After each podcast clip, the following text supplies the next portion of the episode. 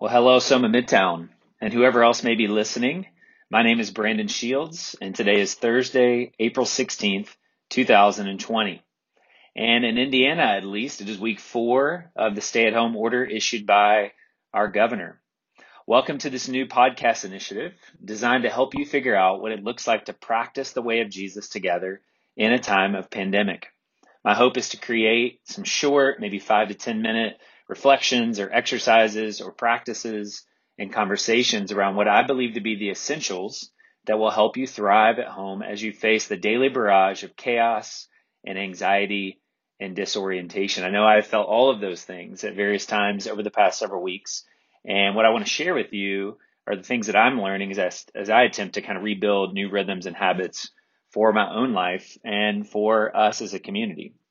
In this first episode, I want to explore an ancient practice that has been, at least for me, a daily anchor in practicing the presence of God, both in the pandemic and honestly for the last several years since I discovered this buried treasure from church history. It's called the prayer of examen and was developed by a man named Ignatius of Loyola more than 400 years ago. Ignatius lived in Spain in the mid 15th century and he was a young knight in the Spanish court. And while he was serving in as a soldier there. He was wounded by a cannonball, right? Pretty rad. Uh, and during his recovery, he spent time praying and meditating and reading widely from historical fiction to the lives of the saints and really experienced a spiritual awakening that would eventually lead him to become a priest and a theologian and a spiritual director. Ignatius is probably best known for forming the Society of Jesus or the Jesuits, um, if you're familiar with Brebeuf High School here in Indianapolis, it's a Jesuit school. And the Jesuits called themselves contemplatives in action. And Ignatius took his thinking and his writing and he compiled these practices into a book uh, called The Spiritual Exercises, which details what we now call Ignatian spirituality and really has become one of the most influential books on spiritual formation, at least in the West, um, written in the last few centuries. So the prayer of examen is a really helpful tool for growing in daily awareness and attunement to God's presence and our response to his presence. Awareness of God and of ourselves in response to God is critical to our spiritual journey, especially in times of crisis. I think about King David in Psalm 139 praying to God, Search me, O God, and know my heart. Now, obviously, David was not inviting his all knowing father to know new information about him, but rather to reveal to him what God already knows to be true about us, to make that knowledge, which often is hidden from ourselves because we're deceived or we're blind. We have these blind spots, these things that we don't know or don't see about ourselves, these illusions that we live under about ourselves, self deception and, and to make that known to us. And so God is already present to us, but often we are unaware of his presence.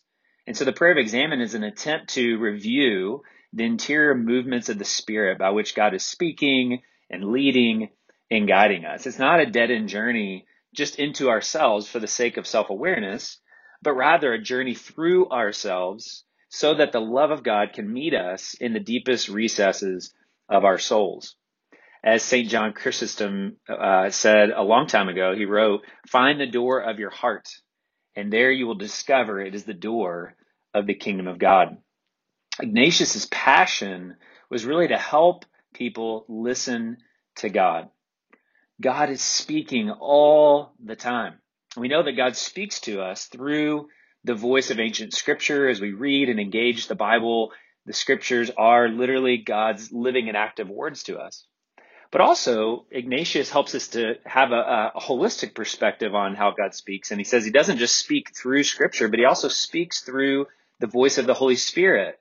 And he speaks to us via our desires and our longings and our feelings. We often just think of it in terms of what we think, but we often miss these hidden dimensions of how the Spirit applies scripture to our hearts and lives and to our imagination. And Ignatius called these inner promptings or inner voices or desires are consolations and desolations.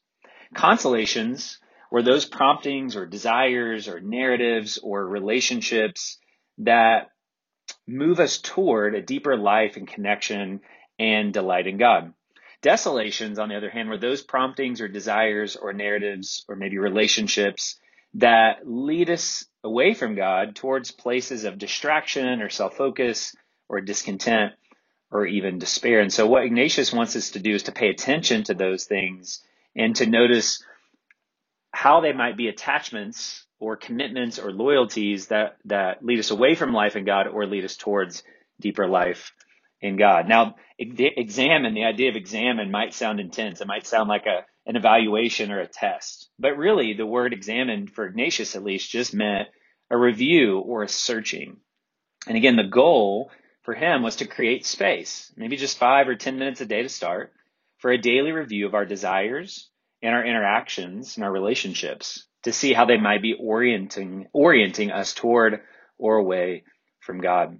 As we become more and more aware and attuned to these interior movements of our soul, we can experience real transformation through gratitude, surrender, repentance, and trust. Remember, what we deny, what we disown, what we repress will eventually own us. And so we need to become aware of these things so that we can surrender them to God and learn how our desires might lead us towards a deeper encounter with God through His Holy Spirit. So, how does it work practically? What does it look like to engage this prayer? Let's say you want to start this today or this week. How could you engage in this practice? Ignatius encouraged five movements for this prayer exercise, but I want to simplify it for those who may be just getting started. So here's how I practice this, and I just want to encourage you maybe to consider this for yourself this week. You can do this at the beginning or the end of the day. Get in a comfortable position on the couch, in a chair, in your home, on a walk. Uh, find a place with minimal noise and distraction, which I know may be a challenge for some of you parents that are at home with your kids. Find a way to be still. Take some deep breaths. Breathe in the grace of God. Breathe out your cares and your worries and your anxiety. Spend a few minutes reviewing your day or looking forward to the day to come as if you were watching it on a recording with Jesus. Where did you go? Who did you talk to? Notice the times that you were aware of God's presence, when you felt you were moving toward God. How did you feel? What were you thinking? Take a moment to give God thanks for those times. Also, notice the times that you were not aware, even maybe resistant to God's presence. What were you thinking and feeling then? What was blocking that awareness? Use this as an opportunity to pray for forgiveness or healing for those times, for those relationships, for those experiences. Then just take a moment at the end to end your prayer with grace, to dedicate your day to God. Ask Him to make you more aware of His presence tomorrow or the rest of the day today. And just thank Him for speaking. Thank God for moving, for guiding, for leading, and pray that He would open up the eyes of your heart to see Him as He really is, to see yourself as you really are, and to encourage and spark more vulnerability in your relationship with Him. That's it. That's the basic practice. And you can do that once a day, twice a day, just a simple way to stay attuned to the presence of God and is one of the ways that you can stay anchored and rooted and grounded in the love of God as you experience anxiety and fear and worry during this pandemic. I want to close our time with just a prayer from Ignatius. And so I want to invite you just to close your eyes and maybe lift up your hands and receive this prayer as you go through the rest of your day. This, this is a prayer that Ignatius wrote for the church. Take, O Lord, and receive all my liberty, my memory, my understanding, and my whole will. You have given me all that I am and all that I possess. I surrender it all to you, that you may dispose of it according to your will. Give me only your love and your grace. With these I will be rich enough and will have no more to desire. Glory be to the Father, and to the Son, and to the Holy Spirit, as it was in the beginning, is now, and ever shall be, world without end. Amen. Grace and peace to you as you go throughout the rest of your day.